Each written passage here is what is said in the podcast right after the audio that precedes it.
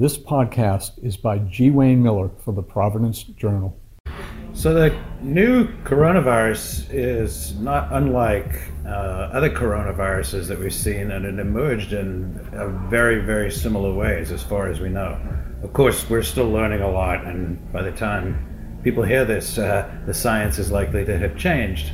Um, but I think uh, at least we can say that um, both this virus and the previous SARS epidemic emerged out of wet markets in uh, China. Those are places in which um, animals, live animals, are often uh, taken and sold uh, for a variety of uses, including consumption.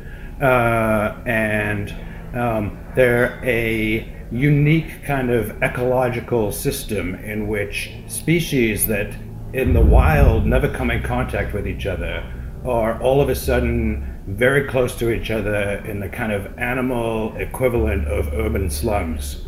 And those conditions are highly conducive to uh, uh, transmission between those uh, between those animals, and, and, at least in the case of the um, uh, uh, SARS epidemic, a uh, civet and a bat were involved, eventually mutating uh, to a, a, virus that was transmissible to humans, and the first cases were transmitted uh, and detected around those wet markets, both for the SARS epidemic and for this current coronavirus epidemic, at least as far as we know.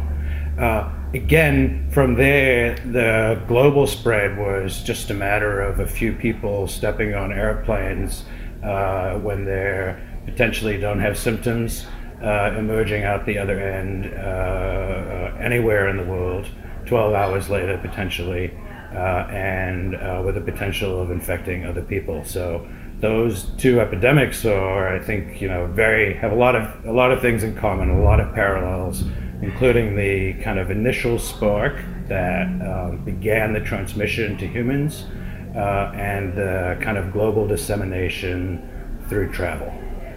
So there seems to be some evidence that people who are carrying the virus but are asymptomatic may be able to transmit the virus. Do I so have we, that correct? Well, I don't. Um, I don't think anybody knows that. There, there's certainly rumors, and there, um, there seem to be some evidence for that. Um, I'd be very careful with that. Um, not to say that it's not true, and if indeed it is true, that would be quite worrying because it would mean that people who don't know that they have symptoms are capable of transmitting many uh, other viruses. Um, it's only when people become symptomatic that they're capable of transmitting to other people. And for epidemiological purposes, that's good news because when they become symptomatic, by definition, is when they start to feel symptoms, and then perhaps they can uh, um, uh, get tested and isolate themselves, and therefore stop further trains of transmission. So, what do we know at this point about person to person transmission? It, it now has come into the human population from animals. Yes, it has. What do we know at this point? And, and you know, the caveat here is that the science is changing sure. rapidly as Absolutely. we learn more, and, and sure. there are still unpredictable elements, of course. I mean, I think we know that it passes through, you know, casual contact, sneezing, coughing. Um, probably, you know, you're required to be within kind of six feet of a uh, an infected person. Uh, we don't know if they, again, whether they need to be uh, symptomatic or not. Uh, um, but that's the kind of transmission that's happening mostly sneezing, coughing, shaking hands, um, you know, touching other surfaces that have been recently touched by people who are uh, infected and infectious. So, as of this conversation, so it's not that um, people kind of randomly get infected or uh, are the ones that die, but it's uh, it, as as with every disease, it kind of targets certain types of people. So in this case, as with many uh, people who are immunocompromised, people who have uh, who are older, uh, who have uh, issues with their lung uh, lung disease or lung health, those are people who are most susceptible um, because it's a viral disease that causes uh, infection and, and symptoms in the lungs. So. Um, Uh, we know that older people, for sure, are uh, much more likely to die from the disease. I'm not sure if they're more likely to contract the disease. That I don't know. But certainly, the deaths are more likely to be amongst older people, precisely for these kinds of reasons of, you know, already kind of pre-existing sort of um, ill health things that that predispose them to uh, uh, the poorer outcomes that sort of uh, either the 20% of people who need to be hospitalized or the 1 to 2% of people who end up dying from the disease.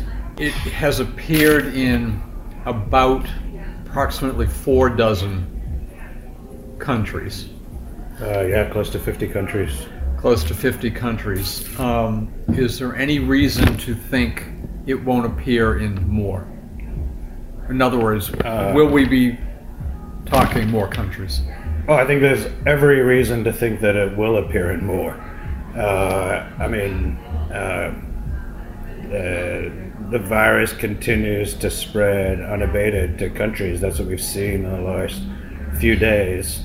Um, you know, there's, I think, 20, 25 countries have new infections just within the last week.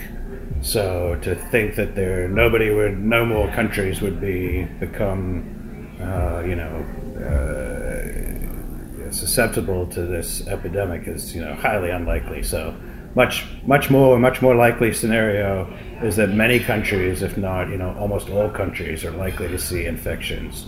Um, they're not necessarily going to see widespread infection throughout the whole population, but many places are likely to see pockets of infection, uh, you know, that occur that maybe die down, but still maybe persist for many months to come. And, and can you speak to the difference in the abilities of countries to combat, contain, address this? There clearly is, on a global level, a wide divergence of expertise Absolutely. and ability. Just speak generally Absolutely. to that. Well, I mean, the critical things that you need to do is find people who are infected, uh, isolate them, and then find their contacts. And that's, you know, boot. That's boot leather epidemiology, the kind of basics of epidemiology, but not easy work to do, and you know requires time and skill and the ability to kind of trace people. Um, so that's of a, a complication uh, and a kind of skill that you know not everybody, not all countries have uniformly, and certainly the kind of technological and person power skill to be testing large numbers of people in order to um, uh, feel relatively certain that you're um, detecting most of the cases. You know that requires quite a lot of uh, person power and testing kits and you know all kinds of other things. Not to mention, of course, just just the um, basic you know um, maintenance and health care of people who are already infected. And obviously, country by country, the medical infrastructure and the public health system varies. Absolutely. This is not not every country is Yeah. equal in that regard. And I mean, I you know, I think um, you know, in many ways, the U.S. is better equipped to handle it. We've got an incredible CDC that has, you know, can develop tests and you know very rapidly and can disseminate out through departments of health, you know, the most up to date information. Uh, and we have, you know, more than many other places, the ability to detect people uh, you know, who are recently infected or um, uh, new cases. Uh, and, um, you know, we have that kind of public health infrastructure. Uh, where I'm traveling tomorrow, uh, South Africa, um, there's a whole different story. I mean, on one, for one thing, I'm going through Europe. Um, uh, Europe is, you know, almost every country now in Europe has at least a couple of infections, with Italy numbers rising very rapidly into the multiple hundreds. There were 200 a couple of days ago, and I think it's over 300 uh, in Italy now. Uh, so even just passing through Europe was a consideration that I thought about. Uh, then, you know, I'm going to South Africa. I'll be in Cape Town, a place with, you know, pretty good infrastructure and healthcare, at least for people who can afford it. Um, but for the majority of people in South Africa, and indeed, you know, most of sub-Saharan Africa, um, sadly, the healthcare that they have access to is dismally poor and not at all well equipped to handle this kind of potentially wide-scale uh, epidemic.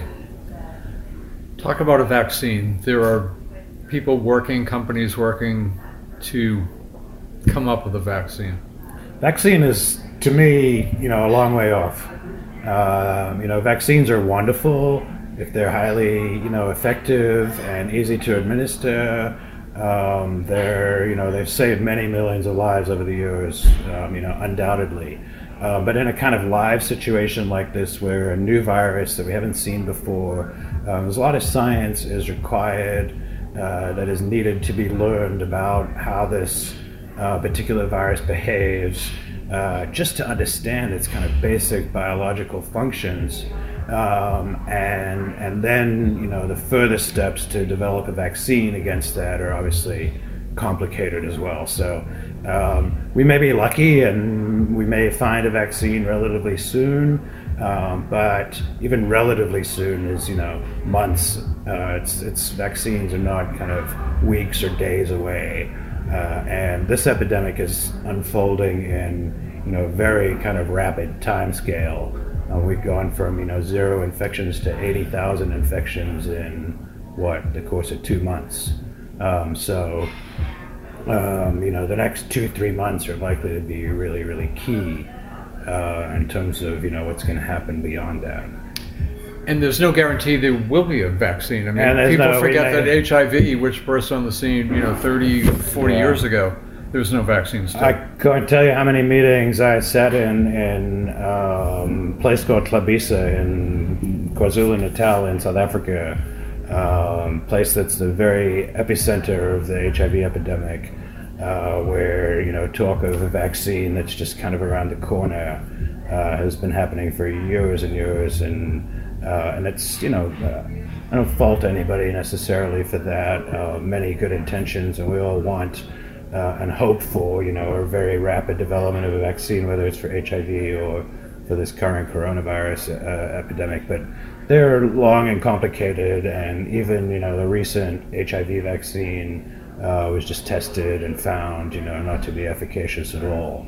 Um, so we've got a long way to go. HIV may be more complicated than this coronavirus in terms of the way it, it behaves biologically, uh, but um, a vaccine is probably still quite a long way off.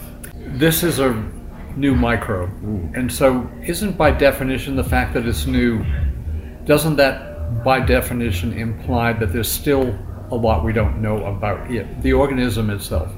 Oh, I think many things, including the organism. I mean, it's a coronavirus, and we've seen other coronaviruses. It's going to have certain things in common, um, but for sure, there are things about it that are that are going to be different and unique, uh, that are going to be relevant both for the development of vaccines, but also for the way that it behaves. Its kind of natural history. So, how long the incubation period is, how infectious it is, that is, how capable it is of infecting other people, and then once it infects other people, how capable it is of, you know, causing damage, as in as in death. And what we seem to know, at least we know, sort of some of those, uh, what we call the natural history of disease. We know kind of some of those pieces, uh, but much of it is uh, much of it is unknown and um, going to be a while until we know all of those pieces. There are other things about the kind of basic numbers about the epidemic that we're still, even though we get, even though the newspaper prints daily numbers of how many people are infected and how many people have died, and indeed, based on those two things, calculates a mortality rate, that is, the percentage of people who got infected who died. Um, there's problems actually with all three of those numbers. So, um, for one thing, we don't know how many people are infected, right? There are many uh, people with mild infection, probably, who are never getting reported, who are never getting detected. We know that about 80% of people globally who get the infection have very mild symptoms that won't even take them to a hospital, which is also to say that 20% have severe symptoms. But 80% of people will have uh, mild symptoms that will not require a visit to the hospital and it's quite obvious that we're not at this point capable of detecting every single case. Therefore, the number of actual cases that are out there is some number that's greater than the number that have been detected, which is what we see. Then we look at the number of deaths that have occurred.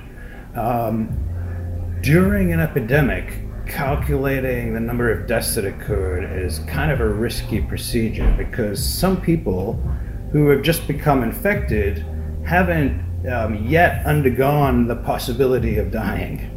So it's not until after the epidemic is over that you can really look back and accurately calculate um, the death rate or indeed the number of deaths that have occurred.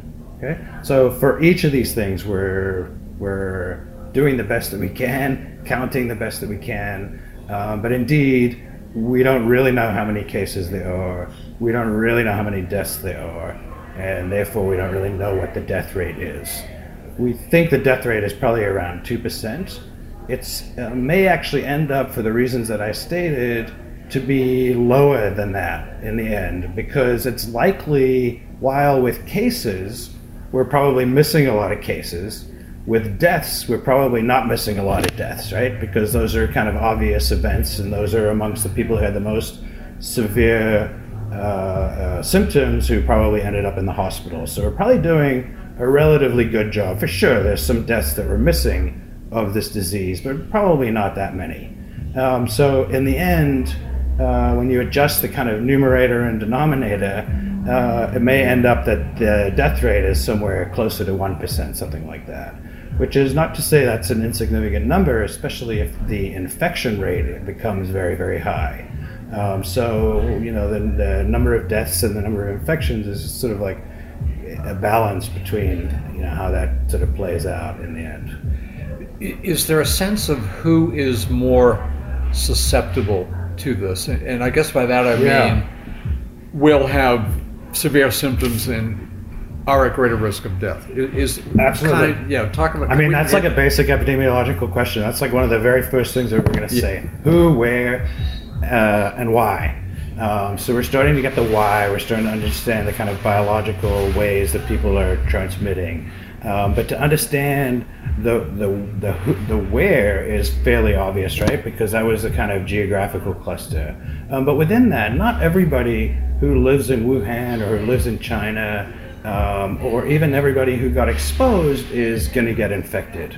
So understanding what that that process is is, uh, is, is quite important.